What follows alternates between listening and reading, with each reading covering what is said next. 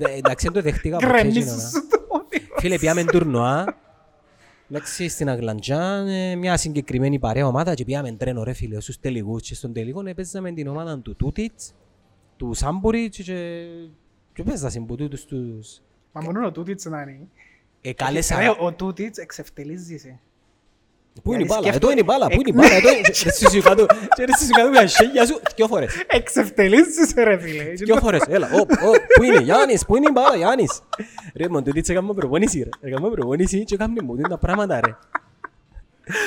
Που τούτος τους παίκτες που ήταν καλά, όχι στην Κύπρο ρε. Κάμει τον και τον μωρό ρε. Ναι, τον μωρό. Άι και ρε, ως κάνεις προπόνηση ρε, δεν τους περιπέζεις ρε. Καταστρέφεις σου τα όνειρα σου και εκείνον που δεν θα παίξεις ποτέ σου μαπά. Κάμει και κάτι έτσι, και μαπά που κάτω πολλά. Φίλε, φοβερός παίκτης, φοβερός.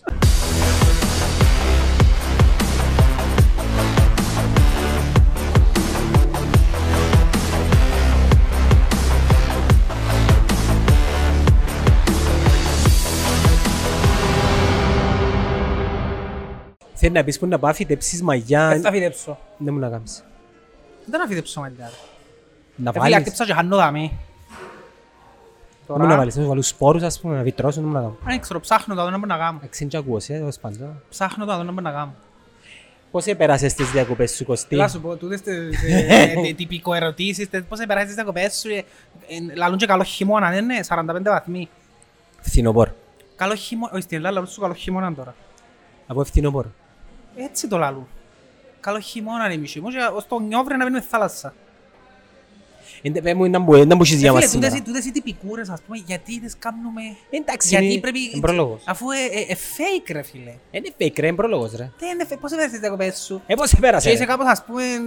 Γιατί τώρα να κάτσω να του πω πραγματικά, να που πέρασα, ας πούμε, ή να του πω, ας πούμε, ναι ρε φίλε, καλά, πολλά ωραία. Και μπορεί ας πούμε να... Αμέσως να τα χάνει οι διακοπές σου. Εντάξει, εφακάς πενιά πώς επέρασαν τις διακοπές του άλλους. Και ούτε τον κόφτη τον, απλά να λύσω το γιατί... Ούτε εκείνον τον κόφτη να σου πει, ούτε εσύ σε κόφτη να ακούσεις. Τυπικοί κανόνες ευγένειας τα χάνε. Ναι, ναι. Πώς επέρασες τις διακοπές σου? Καλά αγάπη, πιάμε πρωταρά, πιάμε δύο... Έξε πρωταρά μου είπες. Εγώ? Ναι, εγώ πρωταρά μου είπες. Anyways, να μπούσεις για μας σήμερα, έχουμε πολλά πράγματα να λύσουμε. Εγώ έχω, εσύ νόμιζα να ξεκινήσουμε. Να ξεκινήσουμε επειδή θεωρήσε πολλά χαρούμενο. Δεν είμαι χαρούμενος καταρχάς, είμαι σε down φάση. Γιατί? Δεν είμαι πολλά καλά. Δεν είσαι καλά στην προσωπική σου ζωή. Ακούεις με που μιλούν το έξι? Ακούω, ναι. Η χαρά θα έρθει μόλις εξασφαλίσει τον όμιλο η Ομόνια. Νομίζω ότι τα επερχόμενα παιχνίδια με Ερυθρόνα Αστέρας και να τα πιάμε έναν ένα, να φύγουμε τον Γαύρο μετά, είναι μια, μιας πρώτης τάξης ευκαιρία εν ένα μάτς σπίτι της για να περάσει ο Μίλους. Εγώ και πρόσεξε, αστέρα, πρόσεξε, ο Ερυθρός Αστέρας, ενώ πας στη ζυγαριά των προγνωστικών, είναι ακριβώς εκεί που ήταν και την πρώτη φορά και τη δεύτερη φορά. Και τις και φορές ήταν το φαβορί. Να σου πω κάτι. Τις προηγούμενες φορές, την πρώτη φορά σου ήταν πιο φαβορί. Την πρώτη ήταν πιο δυνατός που τώρα νομίζω. Και αποκλείστηκε δύσκολα και άδικα η Ομονία νομίζω, αγωνιστικά άδικα. Είχαμε μας προηγηθεί έναν μηδέ. Περίμενε το πρώτο μάτσο που εμπουτά. είκοσι πέντε χιλιάδες κόσμο. Έναν ένα. Ισοφάρισαν ο Τιμπάουτ. Ο Τιμπάουτ, ναι, θυμούμε το. Το λοιπόν... Και πήγαινε και κάτω και... δύο ένα. Ναι. Ήταν δύο μηδέν και κάναμε το δύο ένα. Η δεύτερη φορά... Ισοφαρίσαμε, προηγηθήκαμε, ισοφαρίσαμε με φάουλ του Κωστή.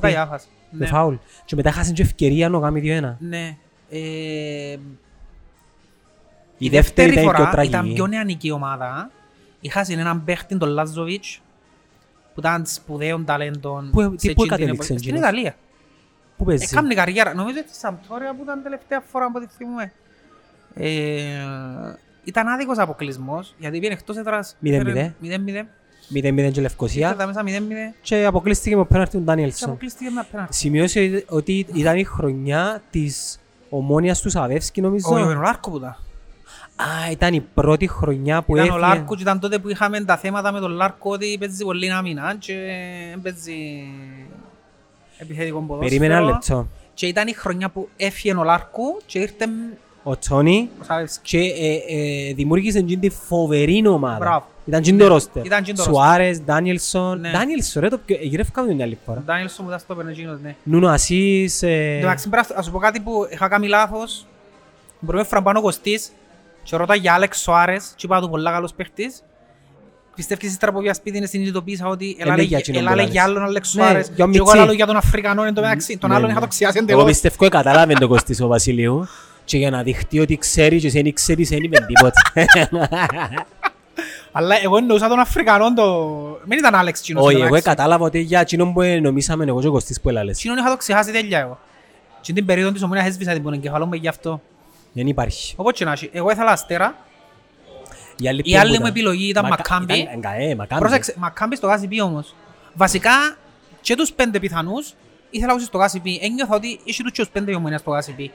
Κατά προτίμηση ήθελα ε, Μακάμπι, μετά Ερυθρόνα Αστέρα, ούλοι ήθελα την Καραμπάκ. Φίλε, εγώ δεν την ήθελα. Ε, η Καραμπάκ είναι που αποκλείσαν τους απολύστες. Ναι, πέρσι, παίξε μετά από ελ, ναι. Επειδή την ομάδα είχε και το Ζουμπίρ, και το Ζουμπίρ, τον Γάλλο, Δαίμονα. Εν ήθελα, έτσι ομάδες δεν τις θέλω. Όπως, όπως ε, εφοούμουν παραπάνω τους Αρμένιες στην Αραράτ παρά την Λέγκια, ρε φίλε. Τούτες οι ομάδες, Καζακστάν, Αρμενία, φοβούμαι τες. Ναι. Πάντα φοβούμαι τες.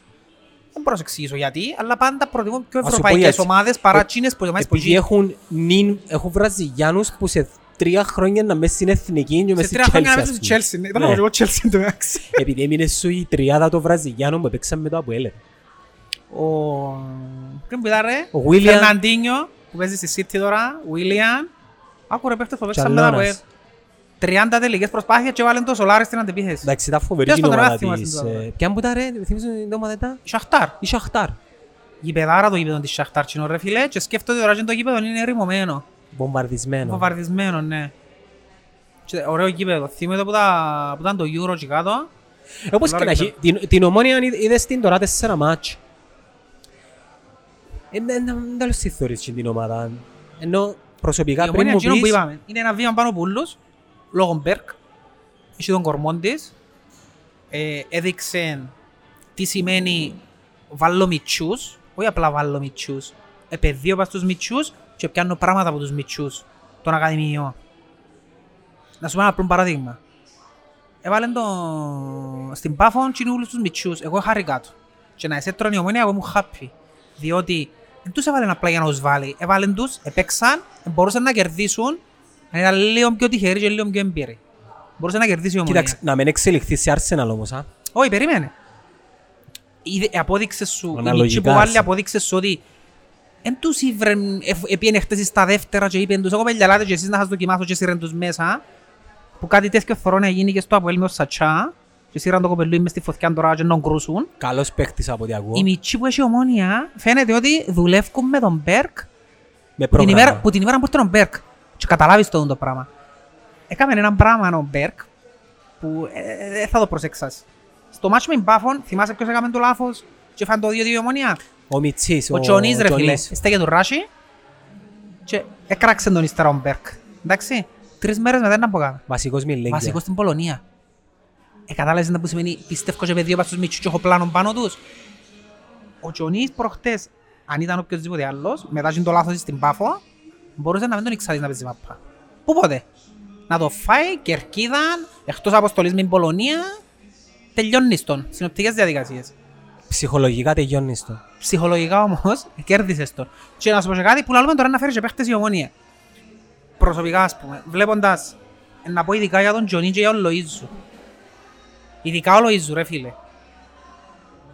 Κι όταν να φέρεις και να του φάει θέση και να του παίχτει όπως πάει, από δεκαέξι χρόνων τώρα.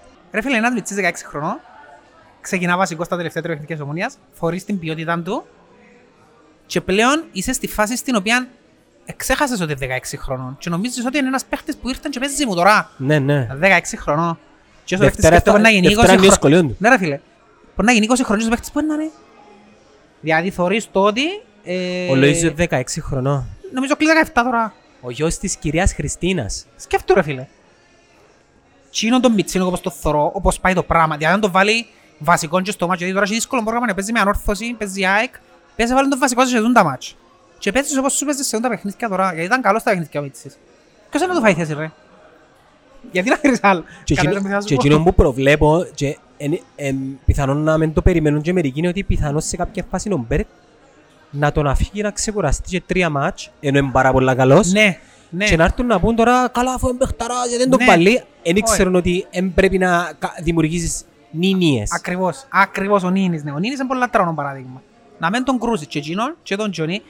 Ο Τιονίς ρε φιλέ, ε, εντάξει ο Λοίζος είναι πιο, πιο extreme φάση, αν και μπορεί να παίξει πίσω από φορ, δυο ποθκιά, και δυο ποθκιά ρε φιλέ. Ε, ο Τιονίς για μένα ε, είναι δεκάρου, για μένα μιλούμε καθαρό. Για μια τριάδα ναι, ρε φίλε, είναι δεκάριν και προσπαθώ να θυμηθώ τον τελευταίο Κυπρέον παίχτη δεκάριν σε τούν την ηλικία, ποιος που ήταν ρε φίλε, Μαλεκκός. Ήταν πιο φαντεζιό Μαλεκκός, αλλά είναι μακριά. Που θέμα ποιότητας. Δεκάρκα Κύπρος... Ε... Ποια είναι τα δεκάρκα που έφκαλαν η Κύπρος. Καταλάβες. Ε, και μιλάς για, για μια ομάδα παιχτών που εν, εν ο κορμός της Ομόνοιας σε βάθος χρόνου. Και σκέφτω ο κορμός σαν Κυπρέοι ρε φίλε. Ε, μεγάλη, έχει μεγάλη σημασία. Για μένα ο Μπέρκ εγώ βλέπω το ξεκάθαρα ότι είναι σχολή Φερκιούσο ρε φίλε. Καθαρά δηλαδή. Δηλαδή βλέποντας τον είναι σαν να βλέπω ότι, να μου πεις ότι είναι ακραίον, αλλά είναι πραγματικότητα. Είναι η σχολή την οποία ανήσεν ο Φέρκιουσον. Φέρνω μεν κάποιους παίχτες, η επένδυση μου γεννήσκεται πας στην ακαδημία μου όμως. Και γι' αυτόν ο Φέρκιουσον έφκαλε εκείνες τις φουρνιές ούλες των παίχτων και λες ρε μα, πού τους ήβρε ρε, τέλος του παίζουν. Και εξού και οι πλήστοι παίχτες του Φέρκιουσον, μόνο στη Μάτσεστερ εξάζει. Μόνο για μένα ποδοσφαίρα, γιατί είναι το σύστημα. Είναι ο τρόπος και εκείνον που λαλούμε, το πλάνο. Έχει πλάνο ρε φίλε ο άνθρωπος. Για μένα είναι... Ρήμα. Είναι ε, ε, ε, δώρο Θεού για την Ομόνια. Είναι μόνο για την Ομόνια. Ε, για το Κυπριακό ποδόσφαιρο. Αν πετύχει το πείραμα, ναι. Εντάξει, θα εμπνευστούν ή τουλάχιστον θα αναλογιστούν και οι αντιπάλοι, κυρίως οι λεμεσανοί που βγάλουν παιχταρούθηκια, ναι. Να ακολουθήσουν την ίδια φιλοσοφία και ευελπιστούν. Τούμε να ακολουθήσει και μια ομάδα η οποία εν, καταστρέφει τους Κυπρέους. Το πλάνο όμως. Το πώς θα επενδύσεις πάνω τους και πώς θα τους βγάλεις μπροστά τους μητσούς. Εντζήνω πόντο σημαντικό και για αυτόν που ο άνθρωπος πρέπει να κάνει εγκλειδί. Γιατί η Ομόνια είναι τυχερή που είναι ο Μπέρκ και ο Λάρκος ο άνθρωπος. Ρε φίλε κατέβηκε να παίξει με Πάφον με μέσον όρο ηλικίας είκοσι τρία χρονών. Και έπαιζε μέσα στην Πάφον, παίχτες που έπαιξαν στην Premier League. Και, και από ό,τι κατάλαβα ε, το μάτσο χάθηκε... Και να σου πω κάτι, εμπήκαν μέσα οι μητσί, οκ, okay, το πρώτο είκοσι λεπτό χαμένοι, φυσιολογικότατο. Προηγηθήκαν τους. Και αμέ, μπορούσαν να τους χάσεις εντελώς και να τελειώσει το μάτσο πέντε μηδέν. Ε, εν τα δεύτερα σου που παίζανε στην ουσία, είχες έξι παίχτες στο δεύτερο ρε φίλε. Είναι πέμπηδες. Και τελειώνεται η μικρό ένα μηδέν και μπαίνει μέσα η Ομόνια άλλη ομάδα. Δηλαδή καθαρά δουλειά του προπονητή, χωρίς να κάνει αλλαγή, χωρίς τίποτε, μπήκε μέσα η Ομόνια άλλη ομάδα και γύρισε το μάτσο. Εγύρισαν το παιχνίδι και εγώ λέω ότι είναι που καθαρή ατυχία που δεν το κέρδισε. Αν το πάρεις και λίγο μακροπρόθεσμα ρε φίλε, έχεις έναν Παπασταύρο που είναι μεγάλο επενδυτής, ο τύπος βάλει αρκετά εκατομμύρια, αντικειμενικά δεν θα βγάλει λεφτά, α, για να βγάλει όμως παρακολουθήσει τη στρατηγική. Ναι. Δηλαδή να, να στήσει μια ομάδα η οποία και να χτυπά πρωταθλήμα, και να χτυπά ομίλους, που χτυπά ομίλους, είναι ένα μάτσο μακριά από τον ομίλο τώρα, σπίτι της, με μια ομάδα η οποία είναι φοβήτρο, okay. ε, και να χτίσει έναν κορμό με Κυπρέους, ώστε να με εξωθιάζει τα εκατομμύρια για να φέρνει κουμαροπαίχτες ρε φίλε. Ναι, ναι, ναι. Δηλαδή λαχεία, ας σου κάτσει, αμέσως σου κάτσει το διακόσια χιλιάδες, τριακόσια χιλιάδες, με managers, δεν κοφτήρε, είναι μισθοφόροι ρε. Και οι μητσί κατά κάποιον τρόπο βλέπουν το σαν επάγγελμα. Αλλά ε, δεν μένει με ομάδα ρε φίλε, δεν λέμε μπελάρες. Και πρόσεξε, κερδίζεις και που απόψεις, γιατί για μένα υπάρχει πολύ ταλέντο σαν χώρα στην Κύπρο, γιατί είναι όλοι τον πουλαλί και σήμα παγιές. Έχει παραπάνω ταλέντα από την Ελλάδα. Άμα ένας γονιός και ένας μητσής θεωρεί ότι μες στην Ομόνια γίνεις και τούτη δουλειά, ε, πού είναι να επιλέξεις να πάει να παίξει ο μητσής ρε φίλε. Και άμα που θεωρεί ότι έχει παραπάνω πιθανότητες να αναδειχτεί, ναι. Τον τη στιγμή τότε η ομάδα είναι Ομόνια, δηλαδή εγώ να είμαι γονιός και έχω πελούι, να πάρω στη Ομόνια, ναι. Παρόλες τις κριτικές και τις κακουχίες που πέρασαν τούτη η ομάδα, τα τελευταία πέντε χρόνια η Ομόνια στις ακαδημίες έκαμε κατά κάποιον τρόπο έναν παιδομάζωμα και έστησαν κάποιες, έστησαν τις ακαδημίες με τέτοιον τρόπο που μάζεψαν αρκετών ταλέντων. Φίλε, τούτον ήταν το μυστικό της Ομόνιας στη δεκαετία του εβδομήντα. Και το ογδόντα. Θυμούμε που μιλάλε ο παπάς μας πούμε, ο Έσο, εγύριζε μέσα στις γειτονιές ρε φίλε και έβρισκε μητσούς και παίρνε τους στη Ομόνια να κατεβούν προπονήσεις. Τούτον ήταν που έκαμε την Ομόνια μεγάλη τότε. Και η μόνη ομάδα που ακολούθησε το πλάνο ήταν ο Απόλλωνας μετά, την δεκαετία του ενενήντα. Και πρόσεξε, η Ομόνια μπορεί να το κάνει το πράγμα πολλά εύκολα γιατί έχει τον όγκο του κόσμου να το κάνει. Και τόσα χρόνια δεν το εκμεταλλεύκεται το, το πράγμα. Τώρα φαίνεται ότι... Ρε ο κύρις πήγανε... ο παπάς, αρχές της δεκαετίας του ενενήντα ως του ενενήντα πέντε κάπου και που είχε κάνει την εξαιτία ο Απόλλωνας σε έναν από τα πρώτα αθλήματα του, νομίζω ήταν το ενενήντα τέσσερα που το χαρίσαμε. Εσύ ψενό, ποιες είναι που ήταν? Ο Κοτσός. Όχι, ήταν ο... Ποιες που ήταν στο φάουλ ρε? Ο Σάκης. Ο Ευαγόρας. Σάκης νόμιζε. Και κέρδισε φάουλ Απόλλωνας μου, σπογιάρι. Πογείς στο πλάι και εσύ ψεν κάτω. Εκαμάν του οι κοτσάκαρες, εκαμάν του αναπαράσταση. Ναι, ναι, ναι, ναι. Όπως και να έχει, γκλίμς που το παρελθόν, είχε πει όταν κέρδισε το πρωτάθλημα ότι το πρότυπο μας ήταν η Ομόνια. Δηλαδή να, στι, να στήσουμε έναν Απόλλωνα με παίχτες φκαρμένους πες ακαδημίες και ο Απόλλωνας ρε φίλε είχε ομαδάρα. Αφού και τους παίχτες μετά πήγαν τους η ανόρθωση ρε. Ναι, ναι. Και έστησαν την ομάδα της πενταετίας. Είχε Γιανκουδάκη, είχε Μάριο Χαραλάμπους, είχε το σκούλο, τον παπάν του Νικόλα του Ιωάννου. Φίλε, θυμούν είναι δεκαετία. Είχε το Τσολάκι, είχε τον Ιωσήφιδη, ο Αντρελής, ο Πάμπος, ο Πίτσας. Είχε και ένας πολιάριτς φυσικά. Ο Τσέποβιτς, ο Τσέποβιτς, πιο μετά ο Κρισμάρεβιτς, ο Νίκιο Παπαβασιλείο, δεν ξέρω, ήταν μέσα σε εκείνη τη φουρνιά, ρε, ξέρετε. Είναι μέσα, νομίζω ήταν στην Κάσολ τότε εκείνος, ρε. Όπως και να έχει. Μπέρκ. Είναι ένα βήμα μπροστά η Ομόνια. Έπαιξε, όπως την περιμένα να παίξει, ήταν η πρώτη φορά, για να σου πω και ο μάτσος της Λέγια, ας πούμε.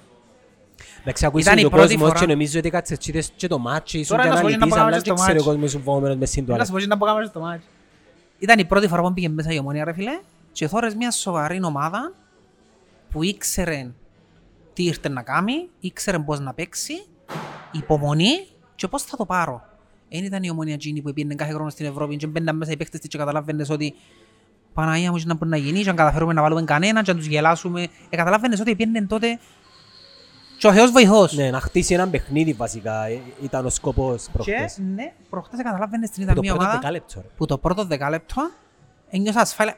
Εντάξει, το ένα που έκανα εγώ ύστερα και ένα άλλο. Εν τα πότοκα των όσων έχω περάσει.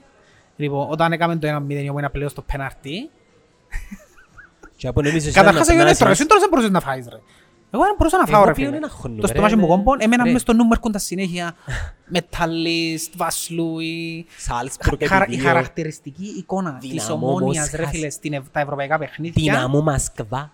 Η χαρακτηριστική εικόνα στο μυαλό μου της Ομόνιας στα ευρωπαϊκά παιχνίδια είναι έναν άτομο συμπαθέστατο μεν, αλλά είναι η εικόνα μες στον εγκέφαλο μου, ο Ιωργαλίδης, να κάνουν και το πράγμα έτσι. Αγιρεύκει ο λάθος βασίλειο. Τι είναι η εικόνα μες στον εγκέφαλο μου, Ομόνια και Ευρώ. Και εκατό χιλιάδες μες στην Κύπρο να κλωτσούν τις καρέκλες και τραπέζια. Ρε, θυμάσαι με τις τσέσεκα πούτα, πήγαμε μέσα πανικός να βέρουμε τις τσέσεκα, ξέρω, το πάνω, τη μέση. Πρόβλημα το σιούτα. Τέλος πάντων, έπιαμε εκείνα ούλα εμένα, στο ένα μηδιά στο πέναρτι, μου στρώσαν να χάσουμε, έβαλαμε το. Και μετά όταν το έβαλαμε, ένιωσα τους παλμούς μου τόσο ψηλά. Εμετρήσαν τους παλμούς. Ναι ρε φίλε, ήταν εκατόν δέκα μόνιμα από την ώρα της κότσινης τους και μετά οι παλμοί μου έπαιζαν κάτω από εκατό. Και σε κάποια φάση είπα, γίνεται άλλο, πρέπει να κάνω κάτι γιατί να πεθάνω. Να σου πω κάτι. Και πια έμπηκαμε στον πάνιο και απλά την παράταση νουλή την επέρασα μέσα στον πάνιο να τρέχει το ρόντο παμένο πάνω μου. Ακούμε. Καταρχάς τα γκολ εγώ άκουατα από τους Λακαταμίτες, άρα είχαμε λίγη καθυστέρηση. Αλλά να σου πω κάτι, εγώ είμαι σε μια φάση τώρα που πραγματικά ε, δεν αγχώνομαι για τίποτα. Φίλε, πραγματικά, απολαμβάνω τους. Πίστεψε με, απολαμβάνω τους. Δεν μπορώ να τα αποβάλω εγώ, δεν ήξερα, είπα ότι να τα αποβάλω. Ε, ε, ε, υπήρξε έτσι μια πολλά πολλά μικρή σταγιά έτσι άγχους, αλλά καμία σχέση με τον παρελθόν. Στο παρελθόν και έντυμα, πάνε πορτάρεις και πάσαρες και του στόπερ και τρέμα, εγώ νόμιζα να φάμε. Και την κεφαλιά που έκαναν στο ενενήντα, που ήταν πριν να έλειωσε και αν έκανε μια κεφαλιά που την ορθοδική και έπιεν και πέσουν ο Φαπιάνος και έπιαν την και λαλούς την ώρα να μάλλον έξω πασχέλια του λάλλον. Περίμενα το ακραίο. Όπως και να έχει, στο παρελθόν του αταμάτσου τώρα είχε ενωπίεν της πρώτα Ερυθρόνα Αστέρας. Είμαι αισιόδοξος ρε φίλε ότι να σου πω κάτι, είναι ένα παιχνίδι σπίτι της, πενήντα πενήντα, να πεις είναι τυπικό τον που λαλούν, λαλούν το ούλι, αλλά είναι αλήθεια. Ένα παιχνίδι σπίτι σου, εν τελικός ρε φίλε, σκεφτόταν ένας τελικός κυπέλλου και όποιος θέλας είναι ο αντιπάλος ρε φίλε. Ένα μάτς. Είναι ένα μάτς. Ας βάλουν την ομιλία του Αλ Πατσίνο στο... Μου το λαλούν το έργο. Friday Night Lights, όχι. Ναι, ναι. Three minutes till the biggest battle of our professional lives. All comes down to today. Either we heal as a team or we're going to crumble. Μια ευκαιρία. Τούτον είναι. Τούτον είναι. Δηλαδή, τούτα όλα τα χρόνια ρε φίλε. Τούτα όλα τα χρόνια εστιβάζονταν οι αποτυχίες της Ομόνοιας. Έχει φτάσει πλέον στο σημείο ένα παιχνίδι. Είναι ένα παιχνίδι ρε φίλε. Δηλαδή παίξε σαν να γίνεις αύριο. Είναι ομιλίες του Πέρτσε, του Κλόπ. Ρε φίλε, παίξε σαν να και τελειώνοντας το παιχνίδι δεν θα ξαναπαίξεις μάπαν ποτέ στη ζωή σου. Έτσι πρέπει να αντιμετωπίσεις. Είναι η τελευταία φορά που παίρνω μέσα σε γήπεδο. Πρέπει κάποιος να πάει μέσα στα ποτηρέα. Γιατί σου ελάλουν τώρα εσέναν. Παίξεις μάπαν τώρα λαλώσου ρε φίλε. Του είναι η τελευταία φορά να παίξεις μάπαν στη ζωή σου. Τότε να παίξεις. Έτσι προσκεφτέσαι, έτσι πρέπει να πάρεις. Και πρέπει να το γυρίσουν, παίξετε για τον κόσμο. Με κόσμο, με τίποτε. Για σας. Ρε, ο παίχτης πρώτα για λόγου που παίζει. Μετά για τους συμπαίχτες του, μετά για τον προπονητή του και μετά. Και μπαίνει μέσα σκεφτείτε τον κόσμο. Πρώτα για λόγους που παίζεις. Το speech πρέπει για τον κόσμο. Αν κάνουν speech για τον κόσμο, π.χ. έναν ιδανικό speech είναι να γίνετε ήρωες, να σας θυμούνται. Και να σου πω και έναν παράδειγμα για να σου το παραλυρίσω, ας πούμε, που το είπε πολλά σωστά προχτές ο Χρήσιος ο Μιχαήλ με την καρμία της Σαποέλ. Που τον εξετοιμάζαν, ας πάνε στο μουσείο του Απολώνα να δουν ποιος είναι ο Χρήσης. Έτσι είναι, γυαλός που παίζεις πρώτα. Είπες έτσι πράγμα. Ναι. Εξετοιμάζαν τον Χρήσι που είναι Κερκίδα. Και οι Αποελίστες. Ναι, οι Αποελίστες. Γιατί στον κόσμο... Να με θέλανε ως Χαρίσια, δεν ξέρω. Το λοιπόν... Και ευκήγαν ο Χρήσης της δηλώσεις και είπαν τους... Τι είναι που με βρίζαν, λέει και εμένα και την οικογένεια μου. Ας πάνε στο μουσείο του Απολώνα να δουν ποιος είναι ο Χρήσης. Τι να μπω και σε δύο ομάδα. Παιχτούρα ρε. Καταλάβες ας πούμε. Φίλε, ο Χρήσης έβαλε το δεύτερο γκολ με την... Ποιον έρεξαν την πρώτη φορά και πιάνο μιλούς. Εντάξει, χάσει και ο πέναρτη μου στους Τούρκους την χρονιά που αποκλειστήκαν πριν. Α, ναι, don't do it. Ο Γιαταρά. Αλλά την επόμενη με την Κοπεχάγιν ήταν, ναι, ήταν... Η τσοφαγιά ήταν του Χρήση. Και βάλε γκολ, δεν θύμουμε. Βάλε γκολ ο Χρήσης. Δεν θύμουμε αν τσοφάλε. Βάλε νομίρου σαν και δεις ποιοι μου βάλαν γκολ. Δεν τα θύμουμε. Όπως και να έχει ο Χρήσης, ρε φίλε, ήταν... Δεν θα συνέπαιζε, οχτάρι. Μες στο κέντρο. Έπαιζε μες στο κέντρο. Εξαροχτάρι. Θωρίζεις και τότε το Αποέλ Κυπρέους. Πρόσεξε, ε, ε, ε, οι Κυπριακές ομάδες μπήκαν στους ομίλους με Κυπρέους ρε φίλε. Και το Αποέλ και οι Άνορθες. Ε, για μένα είναι η ευκαιρία μεγάλη της Ομόνοιας, γιατί πλέον έφτασε το σημείο... Για μένα είναι επιτυχία ήδη η πορεία της. Για να μην ακούμε για ακραίως. Ήδη είναι επιτυχημένη και να αποκλειστεί, είναι επιτυχημένη η πορεία της.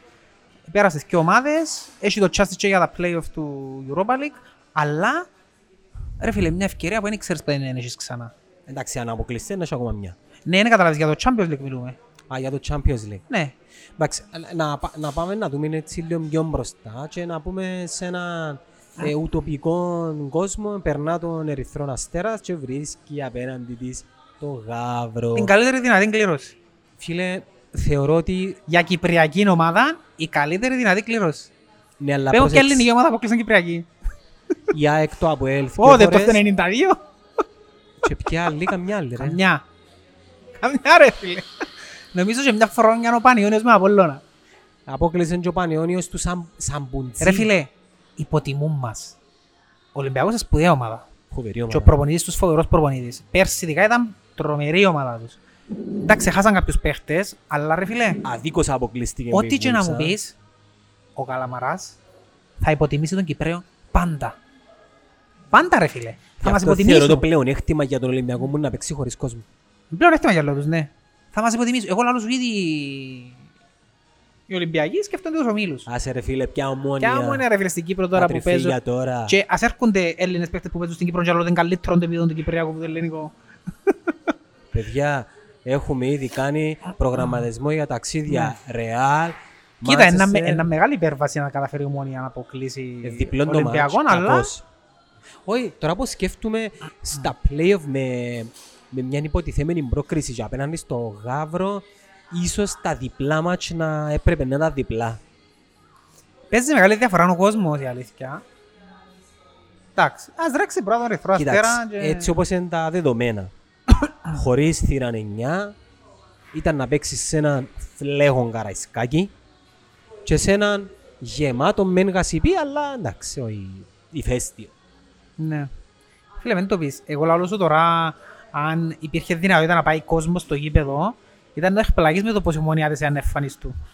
Ε, θα, εντάξει ρε φίλε, δεν θα μπορούσες όμως να έχεις τον πυρήνα. Ναι, τσινό, ναι.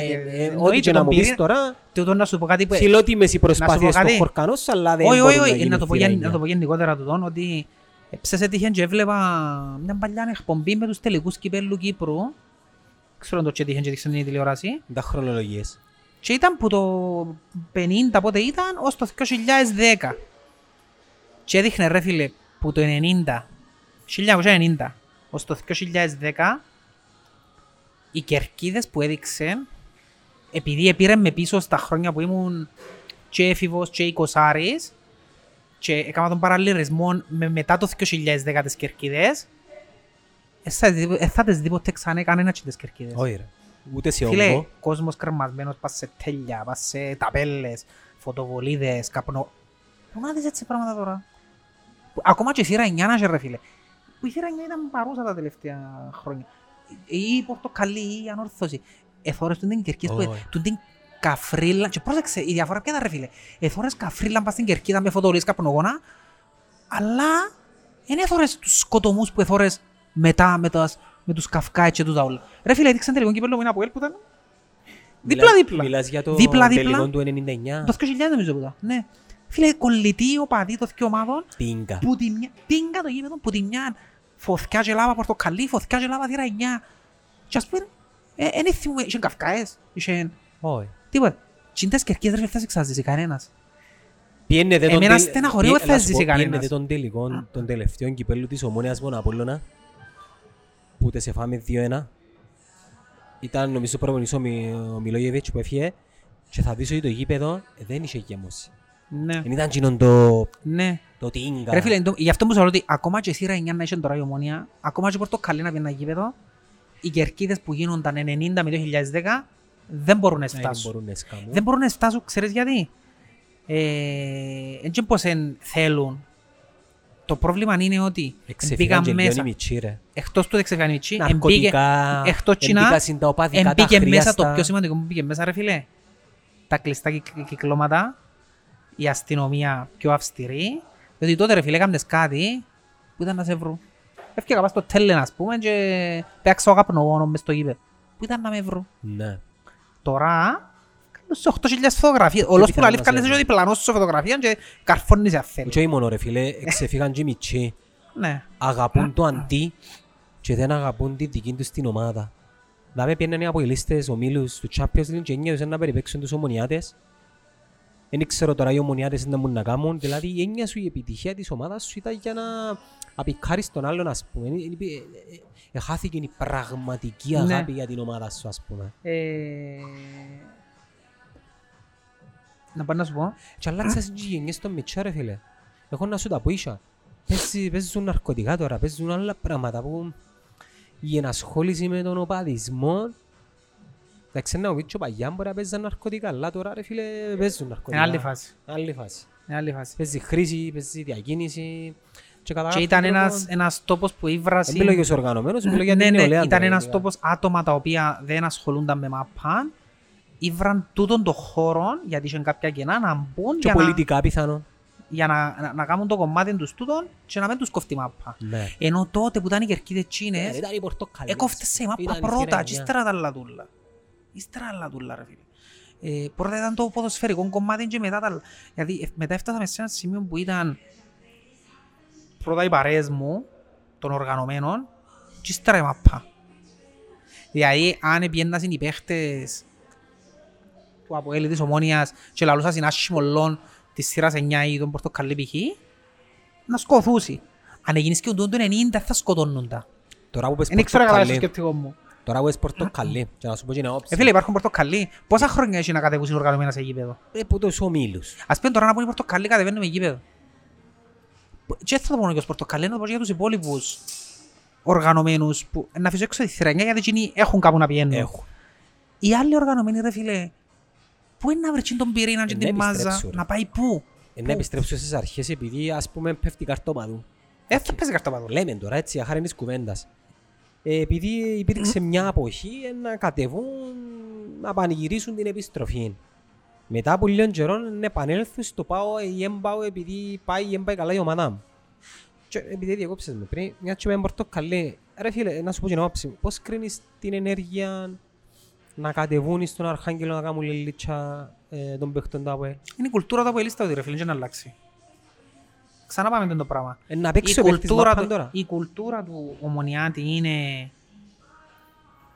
Κάνουν μου τα χειρότερα και δεν αντιδρώ. Τούτον είναι ένα πράγμα που όθησε και στην απόσχεση, γιατί είχε κόσμο που δεν το αντέχει να λέω ρε παιδιά πόσα να μας κάνουν και να σκάζουμε ας πούμε. Κανεί ας πούμε. Γιατί ο Ομονιάτης είναι πραγματικότητα εν τούτη. Επιάσουν αρκετές φορές οι οργανωμένοι στο Ηλιασπούλος, απλά δεν έκαμα σύμβαση. Ναι, αλλά να θυμάσαι ποτέ να πιένασαι που έρχονται ένα άλλο κομμάτι της οπαδών Ομονιάς. Είστε τα πλάσματα και ξέρω εγώ. Ο Ομονιάτης είναι πιο πολλά η αγάπη του, εμπάνω πουλά.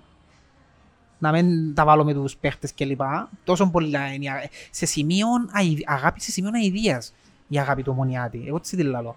Ε, αηδιαστική αγάπη ρε φίλε, δηλαδή σε σημείο να σου κάνει ο άλλος... Μα είπαμε, τα ρε... Τα έσχιστα και εσύ να τα ανέχεις ρε φίλε. Διάς τη σύνταξη σου. Ο αποελίστας ρε φίλε, η κουλτούρα του είναι όσο μου προσφέρεις νίκες και χαρές, είμαι δαμέ. Στην πρώτη φορά που δεν θα μου το προσφέρεις είναι να σε σκοτώσω. Ναι. Είναι κουλτούρα.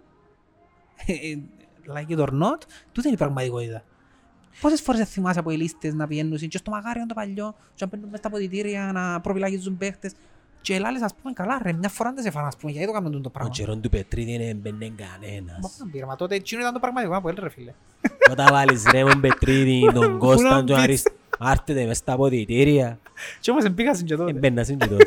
Δεν παρεούθηκε όμως, ενώ τώρα έχουν να κάνουμε μισθοφόρους. Ένας έρωσαν πράγμα ρε φίλε. Ο Ταμάρη. Ήταν κοπέλου Ρούι, εντάξει, μακριά από η χώρα του, ε, από ό,τι ξέρω, ε, εγγελίες οι παρέες του που έχει στην Κύπρο. Περνά μια φάση πολλά περίεργη, οκ. Okay. Πάει και σπάζουν το αυτοκίνητο του. Ε, μην εντύπωση δεν είναι να σου παίξει μάπαν τώρα. Ε, θα σου παίξει. Να σου πω κάτι. Ο Εφρεμάκης είναι να παίξει μάπαν και σπάζουν το αυτοκίνητο του. Ας τον Εφρεμ, ο Εφρεμ μόνιμα φυσιοθεραπεία και πισίνα κάνει. Πότε παίξε μάπαν τα τελευταία χρόνια δηλαδή. Μα το να παίξω ένα μάτσο κάχομαι και ο μήνες είναι μάπα του. Anyway. Το θέμα του ΑΠΟΕΛ, ρε φίλε, ε, ήταν να έρθει κάποτε τούτη φάση στο ΑΠΟΕΛ, ήταν αναπόφευκτο, διότι δεν μπορείς κάθε χρόνο να αλλάσεις τέσσερις προπονητές, δέκα παίχτες. Έφυγε ο κορμός, είχε έναν κορμό που ο κορμός του μπορεί να ήταν και δύο πλάσματα, ρε φίλε. Π.χ. ο Νούνο Μωράης, ακόμα και την τελευταία χρονιά που έμεινε μόνος του μες στο ΑΠΟΕΛ, που είχα φιούλοι οι υπόλοιποι, που ήταν και της Φορνιάς Γιουβάνοβιτς, ας πούμε, ήταν μια ηγετική φυσιογνωμία που εκκράταν τα ποδητήρια. Κάποτε που λαλούμε για ποδητήρια, ε, χρειάζεσαι έναν άνθρωπο ο οποίος να μπαίνεις μες στα ποδητήρια, ρε φίλε σου, παίχτης και να, να σέβεσαι. Να κρατάς ρε φίλε τα σημεία ε, από τίποτα. Εκείνο που είχε πει κάποτε ο Μπέκαμ που είχε πάει στη Μίλαν και λέει, έκανα προπονήσεις, λέει, ξέρω εγώ, και πήγα στη Μίλαν πρώην προπονήση, δεν ξανάτησα τις πράσεις της ζωής μου, λέει. Έμπαινε μέσα ο, Μαλτί, ο Μαλτίνι ρε φίλε. Μαλτίνι. Ο Μαλτίνι, ονέστα, μπροστά και ξέρεις ότι ξεκινούσαν να βουρούν, πρέπει να κάνεις ό,τι κάνουν. Και να κάνουν τα ηλίκια και να κάνουν εγώ με ωραίο και με ο παιχταράς πούρτα και με σεβασμός ρε φίλε. Που ήταν παγκόσμιο πράγμα. Και το πράγμα, πρόσεχε, έκαναν το ο Μαλτίνι και ονέστα χωρίς να μιλήσουν ρε φίλε. Απλά έμπαιναν στο γήπεδο να κάνουν προπόνηση και ξεκινούσαν τροχάδι και ξέρεις ότι πρέπει πίσω τους. Τούτος σημαίνει ηγέτης ένας και σέβουμε τον και κρατά το αποδητήριο. Το πράγμα που έλυσαν το όσο ήταν ο Μωράης. Γιατί ο Μωράης, πιστεύω εκείνα που πρόσφερε μέσα στο ΑΠΟΕΛ, μέσα στο αποδητήριο, ήταν παραπάνω που εκείνο που πρόσφερε μέσα στο γήπεδο. Πιστεύω αυτό το πράγμα. Φεύγοντας και τούτος, πλέον τα αποδητήρια του ΑΠΟΕΛ, ποιος ήταν πέρσι ηγέτης μέσα στο ΑΠΟΕΛ, ρε φίλε. Ποιος ήταν που ένιωθες ότι κράει τα αποδητήρια. Ποιος θα μπορούσε να τα... Κανένα ρε. Ναι. Έλα να σου πω κάτι. Λαλείς μου για τον Εφρέμ. Ο Εφρέμ εσύ, ας το ποδοσφαιρικό κομμάτι. Εφρεμάκι να τον λαλείς. Σαν χαρακτήρας ρε φίλε, φατσάρι σου παίχτης που να πάει να παίξεις για λόγου και να το σέβεσαι και να... Ας καλός παίχτης, οκ, ηγέτης δεν. Ο Μερκής είναι ξερονά... Εν έναν πράγμα ο ηγέτης και εν άλλον πράγμα ο καλός ο παίχτης. Ο ηγέτης... Μπορεί να μην είναι καλός παίχτης. Ναι, είχε το πίσω Μουρίνιο το πράγμα. Ο ηγέτης λαλεί και κόφτει με να ξέρει μαπά. Έχει κάποιους παίχτες που μπορεί να έχουν ιδέα μου μαπά, αλλά έχουν κάποια χαρακτηριστικά του ηγέτη ρε φίλε που είναι αναγκαίος μες στη ομάδα σου. Τούτον τον άνθρωπο δεν τον έχει το ΑΠΟΕΛ. Εντάξει, και να σου το πω πιο απλά. Έχει τρεις παίχτες του Αποέλ που είναι η Πατμό, ρε φίλε, έχει έξι μήνες. Ζάχιτ, Τάμαρη, ε, Νικόλας Ιωάννου. Μα γιατί ο Ζάχιτ? Έχει έξι μήνες. Ο Ζάχιτ έρχεται από μια πολλά καλή πορεία πέρσι στη Super League. Ναι, ρε φίλε, δεν ήθελε να μείνει στο Αποέλ, ήθελε να πάει αλλού, εψηλών το συμβόλαιο, δεν μπορεί να τον καλύψει άλλη ομάδα. Τέλος πάντων, ακούω του για μεταγραφή και να έρθω στο κομμάτι να σου πω ότι τούτοι οι τρεις παίκτες συζητούσαν για μεταγραφή. Εντάξει, εμπαιχτούρες και οι τρεις. Εμπαιχτούρες, ναι, αλλά πρόσεξε. Δεν παίζουν καλά. Δεν ήξερες αν θα μείνουν, αν θα φύγουν και δεν σου προσφέρουν. Αν είχες έναν παίχτη μες στα ποδητήρια σου που ήταν σημαία, ρε φίλε, εντάξει, και είσαι ο Ζαχίτ και ο Τάμαρη και καμνείς, μα εγώ μπορεί να φύγω, μπορεί ξέρω, ήταν ο θωρός και να τρέμει και να παίρνει μέσα να παίζεις. Ναι. Εντάξει, δεν υπάρχει ζωβέκτης μες τα ΠΟΕΛ και βραν και κάνουν. Γίνεται να έχω παίχτη. Να τους ενθαρρύνει, ας πούμε. Ναι, και εκείνο, ναι. Παραπάνω είμαι ο σεβασμός που έτσι, όμως και με το ενθαρρέσει. Και κατεβαίνει τα ΠΟΕΛ να παίξει και βάλει τους τρεις παίκτες βασικούς. Να τους βάλεις. Αφού ξέρεις ότι στις δεκαπέντε Σεπτέμβρη ακούγεται παραπάνω ότι θέλουν να φύγουν. Μίλα κανονικά, διότι είναι ησυχία. Μίλα ρε, να ακούσεις μας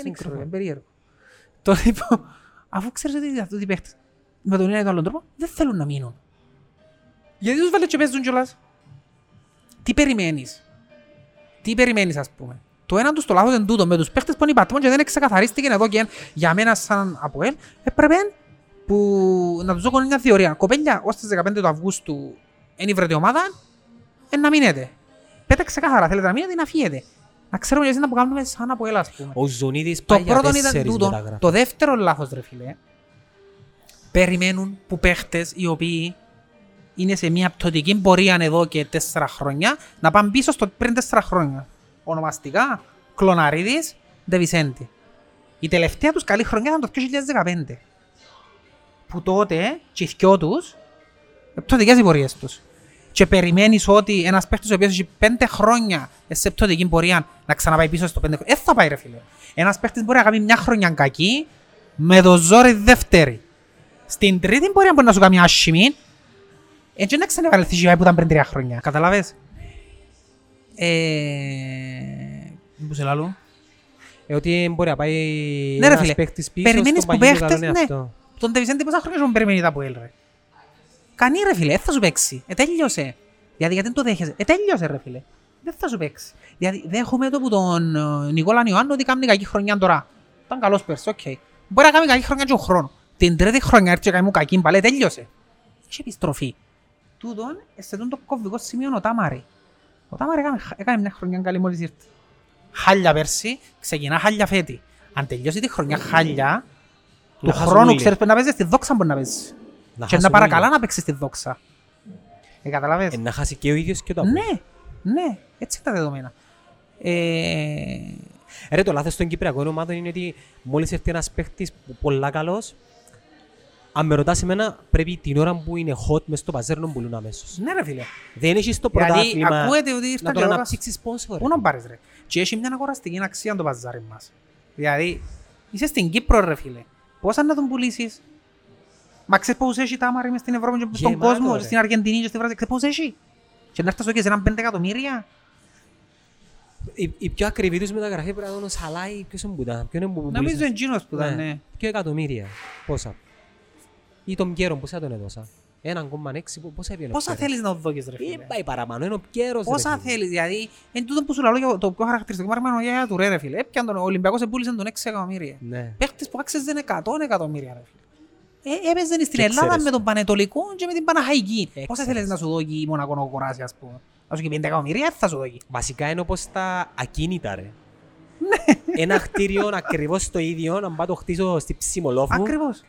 Πάει εκατό χιλιάδες. Να το χτίζαμε και εκατομμύρια. Και να είναι το ίδιο χτίριο. Να το ίδιο χτίριο. Η διαγραφή. Όχι μόνο το ίδιο. Με καλύτερα έλεγα. Ναι. Έτσι είναι. Δηλαδή, έτσι κόφτει τον. Τι μπορεί να έρθει αγοράσει, έτσι κόφτει τον αντίστοιχο του Αποέλ, και παίξε και ο Μίλους. Ψηλά γράμματα για τούτον. Ενδιαφέρει το σε ποιον πρόθυμα να παίζεις. Αναβαθμίζεις λίγο τον πράγμα. Ναι, ρε φίλε, αλλά έχει σημασία με ποιους παίζεις μες στη χρονιά. Εγώ τώρα είμαι Ισπανός, ρε φίλε, και είμαι στη Λεβάντε, στη Σεβίλη. Είναι ο τεχνικός διευθυντής και ο άλλος μου ρε φίλε, ο Ταμαρή παίζει στην Κύπρο. Ο Ισπανός δεν ξέρει τη δόξα και ο Νερμίν να πει «ΟΚ, από Έλληνε, ξέρω το ρε φίλε, α, παίζει μαζί με κάτι ομάδες και σαν τούτες». Ε, πώς είναι εμπιστοσύνη του έσιος, δεν να σου παίξει, να το φέρα παίξει μόνο μέσα και ο Ρονάλτο. Πόσες ομάδες του Καζάκσταν ξέρεις? Ε, μόνο μια. Μια. Ε, καταλάβεις. Για άλλες δέκα. Πιένε σίγουρα σε παίχτη από το Καζάκσταν και να σου πω ότι θέλω πέντε εκατομμύρια. Μπορεί να μπαιχταράς. Ναι, θα ρίχνεις. Ρε, παίζεις στο Καζάκσταν με ποιους παίζεις, λες στην Αστάνα, ξέρεις και άλλες ομάδες. Ναι. Και με τον ίδιο τρόπο σκέφτεται και ο ίδιο τρόπος σκέφτεται και εκείνος στην Ισπανία και στη Γερμανία και στην Ιταλία. Το επίπεδο σου σε ένα σημείο είναι. Ναι, ναι, ό,τι και να κάνεις. Know your place in the world. Και ανάλογα και η Ελλάδα το ίδιο. Ναι. Ένας Ολυμπιακός ε, θα μπορούσε να πουλήσει το γιαγιά του ρε πώς. Έκανε μου έκπληξη που πούλησαν το Τσιμίκαν τώρα δεκαπέντε είκοσι εκατομμύρια. Πέμπω για το Τσιμίκαν στη Λίβερπουλ, είδα και κάποια τρόλη στο... Φίλε, δεν ξέρω, μετεγραφή που προκάλεσε αίσθηση. Ανυπομονώ να δω είναι που προορίζει ο Κλόπ για τον παίχτη. Γιατί σίγουρα κάτι σκέφτεται για τον παίχτη. Κάτι είδε να σπούμε. Κάτι είδε ρε φίλε, διάς δεκαπέντε είκοσι εκατομμύρια για να πιάει παίχτην ο Κλόπ. Αριστερά που παίζει. Ναι, για να πιάει παίχτην ο Κλόπ σε μια θέση στην οποία έχει έναν, αν μένει τον καλύτερο του κόσμου, ας πούμε, τον Ρόμπερτσον. Θεωρείς τον Ρόμπερτσον τον καλύτερο αριστερό μπακ του κόσμου? Θεωρώ και ο Σκιό, και εκείνο και ο Άρνολτ. Ποιοι είναι καλύτεροι τους δηλαδή? Ποιο είναι το καλύτερο αριστερό μπακ? Ο Μαρσέλο της Ρεάλ, ποιος? Ο Μαρσέλο είναι σταθερή αξία, αλλά εντάξει. Η Λίβερπουλ η δύναμη είναι ποιο ρε φίλε? Ρόμπερτσον, Αλεξάνδερ Άρνολτ. Είναι οι δύο καλύτεροι στον κόσμο για μένα. Δεν μπορώ να σκεφτώ άλλον. Άλλους καλύτερους τους και πούς κοιό.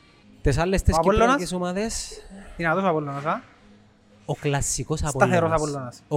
Ο σταθερά, απρόβλεψα, ασταθής Απολώνας. Που μπορεί να κάνει κάτι σερή, απίστευτα να διαλύει ομάδες και να έρθει να παίξει μάτσο κρίσιμο στο κάτι. Θα φάει τέσσερα. Με το Απόλυτσα φάει τέσσερα. Ναι, κάτι τέτοιο. Τι είναι το πράγμα. Κάμε ένα ξέσπαγμα. Πρέπει να έχουν προβλήματα εσωτερικά γίνει. Τι προβλήματα εσωτερικά. Είναι κατάλαβα. Τα δικά τους που δεν τα ξέρουμε εμείς ας πούμε. Τι να τα λέμε σανίστικα ρε φίλε. Τι να τα λέμε σανίστικα που...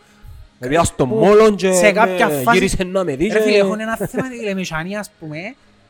Εν πολλές οι φάσεις που καταφέραν και χτίσαν ομαδάρες. Και εκείνοι και οι ΑΕΛ. Και έρχεται κάτι και διαλύονται που μόνοι τους. Ναι ρε, θα με χάσαν πρωτάθλημα που μόνοι τους.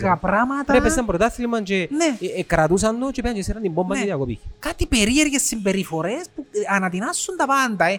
Γιατί αν δεν είσαι λεμεσιανός νομίζω δεν μπορείς να τα καταλάβεις. Στο ξαφνικό θέμα. Πρέπει να μπορείς να πω λένε ότι παρετεί το Κύρσης, πέφτει ο Αυγουστής, πέμπω κανέναν παίχτην καλόν που δεν και θυμούμε τους. Ενώ τα πω τώρα ο καλός τους. Ο νέος Γκιέ, πουλήσαν τον γύρον του από έναν κόμμα δύο εκατομμύρια. Πότε γίναν τούτα τα πράγματα, γιατί? Να πρέπει να πάσεις στη Λεμεσό για να καταλάβεις να που έγινε. Να σου πούν, ναι. Δεν ξέρουμε εμείς. Αν δεν είσαι Λεμεσιανός δεν ξέρεις. Έχουν τούτη την ίδια ιδιαιτερότητα, είναι αλήθεια. Να το κάνουμε σαν τη στοιχεία στην Ελλάδα είναι η Θεσσαλονικής έτσι. Ναι, είναι η Θεσσαλονικής έτσι. Οξύ και η Αριανία, ας πούμε. Μπορούν να τα αλλάξουν. Ας πούμε, δεν τον πάω κρε φίλε. Ήταν και η ομαδάρα πριν δύο χρόνια το πρόθυμα να ήτσε, ξέρω εγώ. Και μετά σε τρεις μήνες, άλλη ομάδα. Άλλη ομάδα ρε φίλε, μα τι καταγίνει για μετά σε τρεις μήνες. Ε, δεν ξέρεις εσύ εκεί κάτι έγινε. Εκεί πέρασε, ο Ιβάν τα έχει κάνει ρε φιλαράκο. Έχει φέρει κάτι κοντέινερ από εκεί που δουλεύει στο Καζακστάν και έχει βάλει μέσα ψυγεία εκεί, κρέατα και έριξε και ένα παίχτη εκεί του πάω και τον έστειλε στο διάλογο. Να φύγει ρε, να φύγει. Μα γιατί, γιατί έγινε, άσε ρε φιλά, έχει τα έχει κάνει. Δεν ξέρεις γιατί άσου. Ενώ στις άλλες ομάδες είναι normal τα πράγματα. Ναι, το normal, ναι. Α, οκ. Τσιλεμισανή το ίδιο είναι. Η ΑΕΛ είναι ίδια με πέρσι νομίζω. Ναι, ίδια πέρσι, τρίτο τέταρτη καλή ομάδα η οποία είναι επιτυχία. Η ΑΕΚ ξεκίνησε καλά. Πέρσι έπιαν κύπελλον η ΑΕΛ. Ποιον πέρσι, προπέρσι ή πέρσι? Πέρσι ποιος το έπιαν? Πέρσι έπιαν τα Πολυομονία. Α ναι ρε, πέρσι κανένας έπιαν τίποτα. Οκ, οι τελευταίες κούπες ήταν από η ΑΕΛ ας πούμε. Προ... Μια αντέθηκια ανάλογη πορεία η ΑΕΛ. Είναι η ίδια σταθερή ομάδα με πέρσι. Για μένα είναι το ίδιο το level. Ε, η ΑΕΚ μπαίνει δυνατά μες στο παιχνίδι. Η ΑΕΚ μπήκε δυνατά στο πράθυνο, κάθε και ο νίκες. Ε, μα το πάντα νικά το τσιμεσά. Εντάξει, ναι, οκ. Okay. Θεωρώ πιο μπροστά όμως την... Θεωρώ ότι είναι πιο μπροστά από όλους. Ακόμα και μια όρθωση. Μια όρθωση είναι ίδια με πέρσι όπως την είδα, ρε φίλε. Τυχερή που ήταν και τώρα στην Πάφο. Ε, και δύο του να δει, ρε. Ε, τώρα την Πάφο. Ναι, με πέναρτη στο ενενήντα. Έχασαν και πέναρτι, δηλαδή αν έβαλαν το πέναρτι η Πάφος που είχε κερδίσει, εν νομίζω να κερδίσει. Ε, δύσκολη ήταν η Πάφος ρε, δεν να περάσουν πολύ. Πολλά καλή ομάδα η Πάφος, ομάδα που θέλει να χτυπήσει εξάδα, δύσκολα να τα καταφέρει, νομίζω. Περσί ποιος μπήκε εν εξάδα? Ήταν οι έξι σταθερές. Οι έξι σταθερές. Ναι. Στη χειρότερη μοίρα που ούλους όμως δεν το αποέλθει. Ναι, πιστεύεις ότι ήρθε έχει, το πλήρωμα του χρόνου. Και να σου πω τον λόγο που είναι στη χειρότερη μέρα. Είναι στη χειρότερη μέρα διότι θέλει την παραπάνω δουλειά μπούλους. Φέρ' το μικρόφωνο πιο κοντάς. Θέλει την παραπάνω δουλειά μπούλους. Φαίνεται ξεκάθαρα μες στο γήπεδο ότι μια ομάδα εντελώς ασύνδετη, άχρωμη, άοσμη, ανέτοιμη. Ε, και δεν ξέρω αν θα προλάβει να είναι έτοιμη. Π.χ. να είναι έτοιμη και οι άλλοι να είναι δέκα μάρκες στον μπρος. Ε, να μπορώ να το κάνω. Με ποιον παίζεις τώρα? Γιατί ήταν και ο Απόλλωνας έτσι πέρσι, εξεγήθηκε τους πρώτους τρεις μήνες. Και δεν προλάβει μετά. Έκοψε πίσω δέκα μάρκες, μετά έκαμε ένα σερί, αλλά πού να φτάσεις, άλλο φτάσει και φύσου δέκα πόντους. Και θκιο, όχι ένας. Και είναι και θκιο, τώρα είναι τρεις. Οι τρεις θα διεκδικήσουν, είμαι σίγουρος. Ανόρθωση, Απόλλωνας, Ομόνοια, διεκδικητές, άνετα. Να σου πω την άποψη μου για το Αποέλ. Θεωρώ ότι πιθανόν να ζούμε μία Ε, έναν όριμο πλήρωμα του χρόνου, έτσι το λαλού. Πλήρωμα χρόνου, έτσι, έτσι ε, είναι. Πλήρωμα του χρόνου για μένα είναι εγκύκλη. Όπως το είπε ο Φέρκιος, ρε φίλε, το ποδόσφαιρο είναι εγκύκλη. Ναι, αλλά πρέπει, να, πρέπει να, να έρθει με έναν υγιές τρόπο, δηλαδή να το αποδεχτεί και ο κόσμος. Να, ε, υπάρχει λόγος να γίνονται τα πράγματα. Δηλαδή, αν καταλάβεις που μάπα, γενικά. Είναι αναμενόμενο να είναι. Είναι αναμενόμενο, δηλαδή πρέπει να το δεχτείς. Ε, με... Ότι κάποτε Κατακα... να χάσεις και ο προάθλημα, Ήμουν... ε, κάποτε να φύγει και άλλος. Το πλήρωμα του χρόνου, δηλαδή η οριμότητα μιας ομάδας που υποτίθεται καμία των κύκλων της, πρέπει να επέλθει με ηρεμία. Δηλαδή να φύγουν τη διοίκηση και να την κατηγορούν, ρε φίλε, και να την κράζουν και να τους συντιμάζουν και να τους απειλούν και να τους πούσουν παιδιά, ε, μπράβο για τούτα όλα που έκαματε. Ε, ούλον το οικοδόμημα τώρα πρέπει να τραβήσουμε δύο βήματα πίσω, να αναδιαρθρώσουμε την ομάδα οικονομικά. Αν με ρωτάς εμένα, το Αποέλ δεν μπορεί να κάνει, ως και ο Ξιούλος. Εντάξει, να φέρει έναν Ζωνίδη που είναι καλός προπονητής, εγώ θέλω ότι είναι καλός προπονητής ο Ζωνίδης, να χτίσει πάνω του και ούτως ώστε... Ξέρεις έναν λάθος που έκανα εσύ. Έκανα έναν λάθος ότι πέρσι, επειδή είναι ευκήγε προαθλητής, που δεν θα ήταν το Αποέλ προαθλητής και σου το εγγυώμαι, ήταν έξι μάρκες πίσω, ήταν μια ομάδα υποδιάλυση.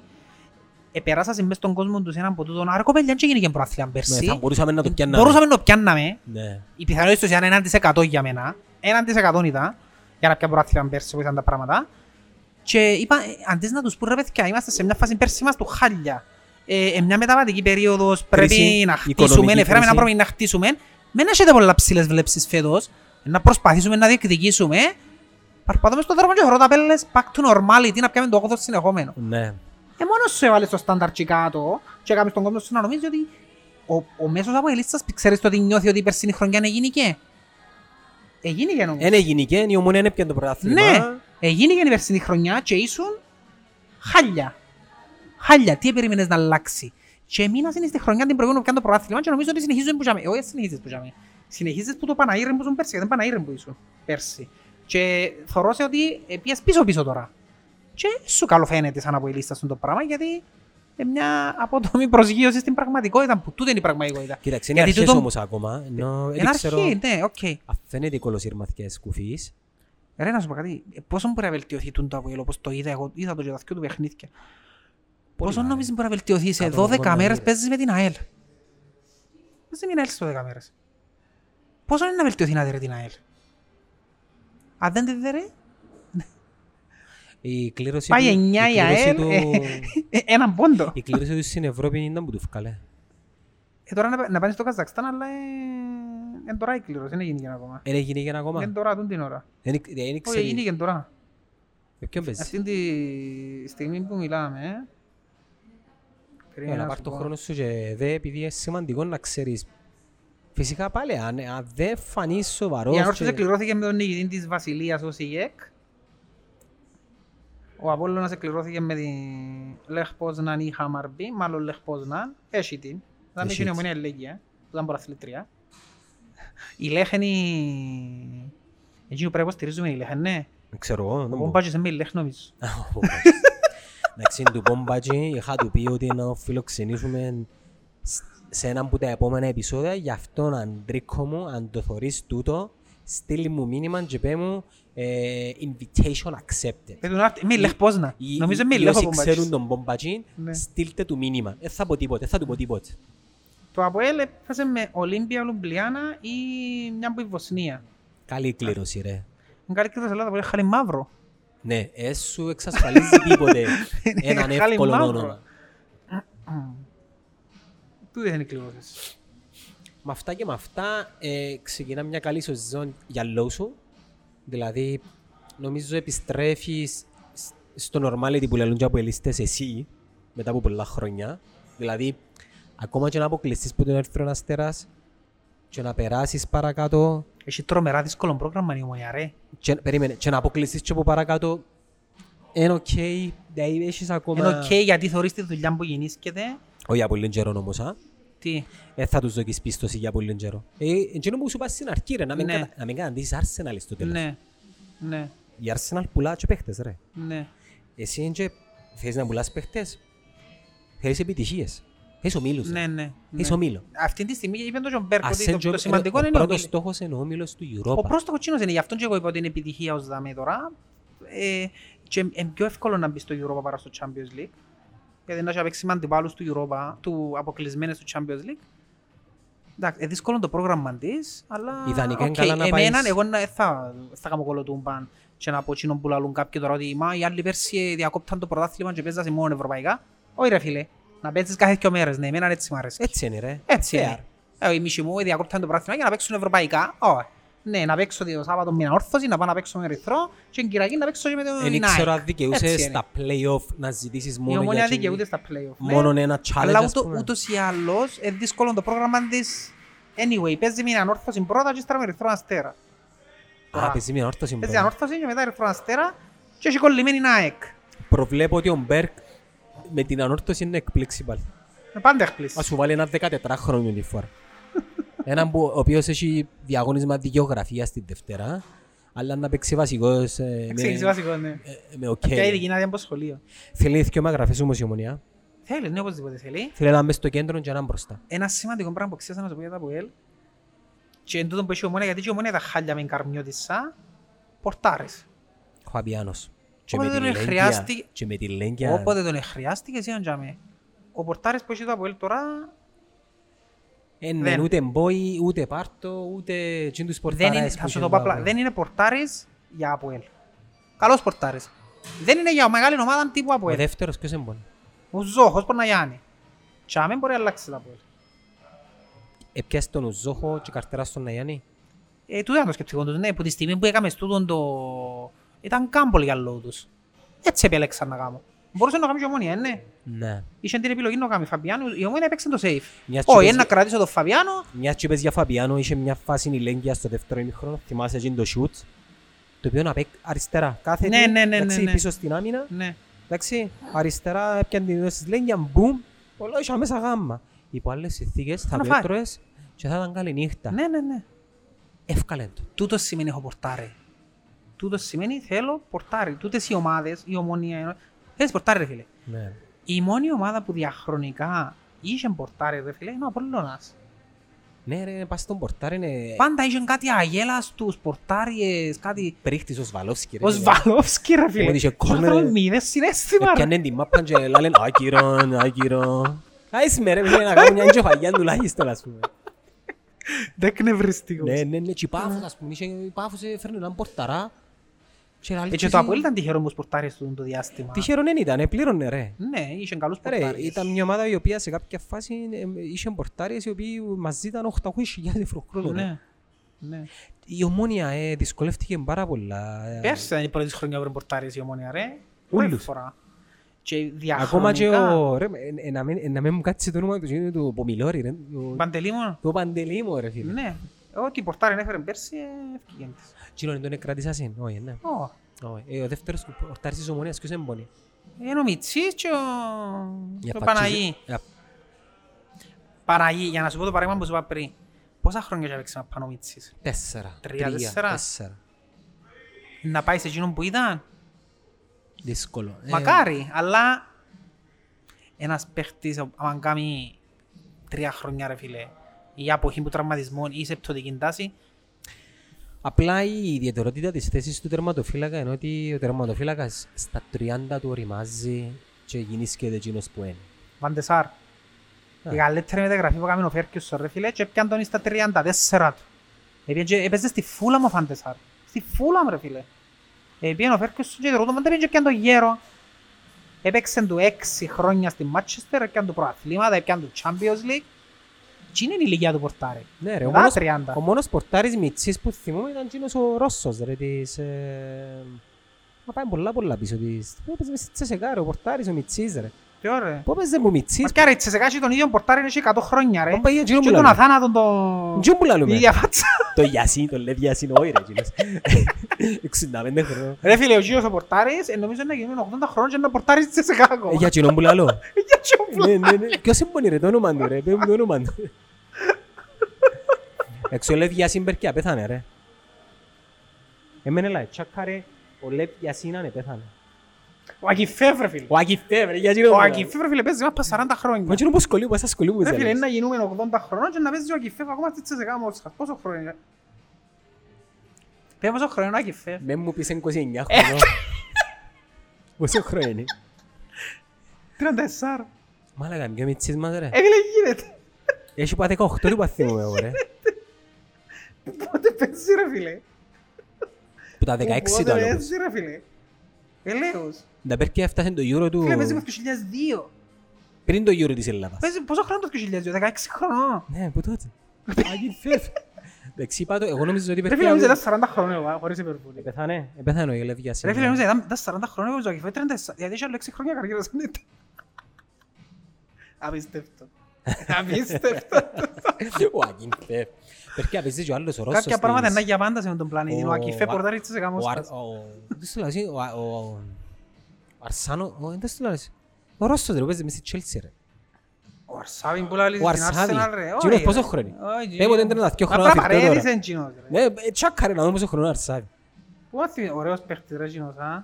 Ήταν, περίμενε, μες στην Αρσενάλ που παίζε νομίζω. Αρσενάλ που ήταν ναι. Μαζί με τον άλλον τον Τσέχο. Αντρέα Αρσάβιν νομίζω πραπαρέδει, τριάντα εννιά χρονών ρε. Εντάξει, παρέδεις. Στη Λεμεσόν τώρα, αγόρασε διαμέρισμα. Ποιος Αρσάβιν. Ε, να με. Κανονίζουμε φούτσαλ. Και θα παίξεις φούτσαλ με τους παίχτες. Με όσους... Θυμάσαι ένα διάστημα που είχε ομάδα ο, ο Τούτιτς, ο Κόκιτς, ο Σάμποριτς. Ναι, πια τελικό μαζί τους και καταστρέψαν μου τα όνειρα μου. Επία να ρίξω τη μάπα και χωρίς καταπασίδι, ο Σάμποριτς τι κάνεις εσύ τώρα. Εκείνο το πράγμα που σου λάβει. Νομίζεις ότι είσαι. Πράγμα που σε κάνουν να πεις, εντάξει ρε φίλε, θα ξαπαίξω να πάμε ποτέ στη ζωή μου ας πούμε. Εντάξει, το δεχτήκα από εκείνο. Εντάξει, στην Αγλαντζάν, μια συγκεκριμένη παρέα ομάδα και πήγαμε τρένο ρε φίλε στους τελικούς και στον τελικό παίζαμε την ομάδα του Τούτιτς, του Σάμποριτς και, και παίζασαν που τούτους τους... Μα μόνο ο Τούτιτς να είναι. Ε, καλέσα... Ρε, ο Τούτιτς εξευτελίζησε. Πού είναι η μπάλα, εδώ είναι η μπάλα, πού είναι η μπάλα, εδώ είναι... Εσύ σου κάτω, εσύ σου κάτω μια σέγγια σου, δυο φορές. Εξευτελίζησε ρε φίλε. Δυο φορές, έλα, οπ, οπ, πού είναι, Γιάννης, πού είναι η μπάλα, Γιάννης. Ρε, μόνο τούτιτς έκαμε προπονήσει ρε, έκαμε προπονήσει και έκαμε μόνο τα πράγματα ρε. Που τούτος τους παίκτες που ήταν καλά, όχι στην Κύπρο ρε. Κάμε τον και τον μωρό ρε. Ναι, τον μωρό. Άι και ρε, ως κάνεις προπόνηση ρε, δεν τους περιπέζεις ρε. Καταστρέφεις σου τα όνειρα σου και εκείνον που δεν θα παίξεις ποτέ σου μαπά. Κάμε και κάτι έτσι, και μαπάν που κάτω πολλά. Φίλε φοβερός παίκτης, φοβερός. Θυμάσαι πως στάθηκε μπας στην μαπά είναι ένα μάτσο. Με τον Ολυμπιακό. Στάθηκε μπας στην μαπά ρε φίλε.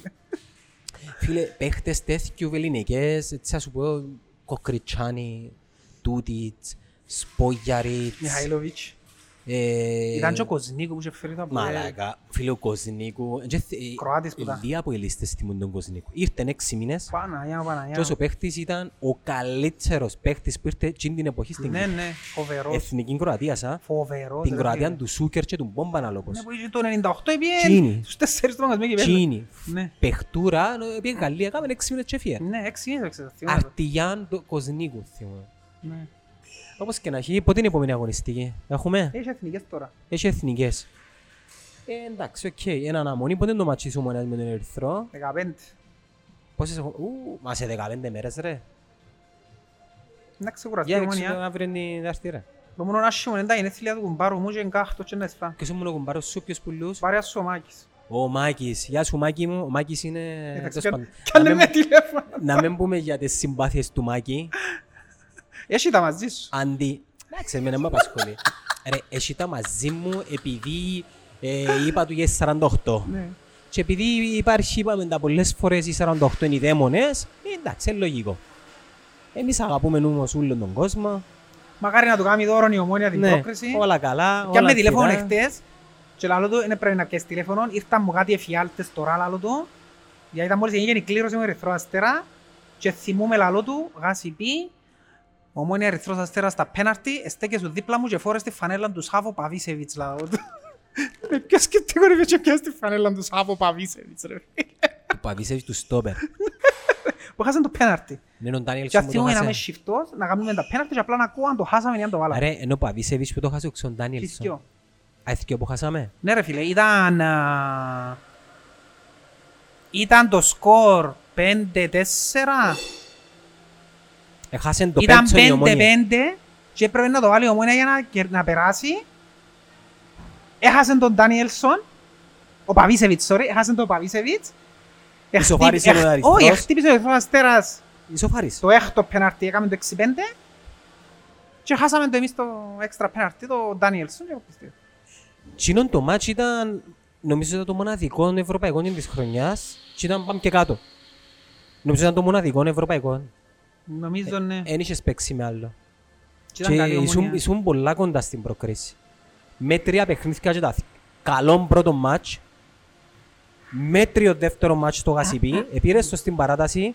Ο Ερυθρός ήταν κουρασμένος. Στα πέναρτι. Και έγινε να μπω γίνε. Σημείωση ρε φίλε ότι... Τον κύριο που είπα στην αρχή. Ο Ερυθρός Αστέρας είναι ακριβώς το ίδιο μοντέλο. Ομάδας που ήταν και τότε. Γλίωροι, τεχνίτες, δυνατά άκρα. Τεχ... Ρε φίλε, ίσως είναι η μοίρα των κυπριακών ομάδων, την υπέρβαση τους να εγκάμνουν, πας στους Σέρβους. Έκαμε την και τα Αποέλ με τον Αστέρα, έκαμε την και την ΑΕΛ με την, την Παρτιζάν, να την κάνουμε και με τον Αστέρα και να έκαμε την και ανόρθωσης την υπέρβαση πας στον Ολυμπιακό την πρώτη φορά μου για Champions League, να την κάνουμε και ομόνια πας στον Ολυμπιακό. Αν περάσεις που Ερυθρόν Αστέρα να σε θυμίσω ότι θα σε περιμένει ένας παλιός γνώριμος, δεν ξέρω αν παίζει βασικός, ο Βαλπουενά. Μάλιστα. Ρε φίλε, ήρθε ο Βαλπουενά από το παγκόσμιο κύπελλο της Βραζιλίας να παίξει στο Γάσιπι, πριν και εφτωμάδες έπαιζαν στους οκτώ με την Εθνική Γαλλία, ας πούμε, και ήρθε να παίξει στο Γάσιπι να αποκλείσει την Ομόνια. Έλα ρε φίλε. Anyways, κλείουμε εδώ, πριν το match με τον Ερυθρό να κάνουμε ένα λόνα. Αγωνιστική είναι εσύ... Πότε, όχι τον Σοβακή, το άλλο. Εντάξει, δεν είναι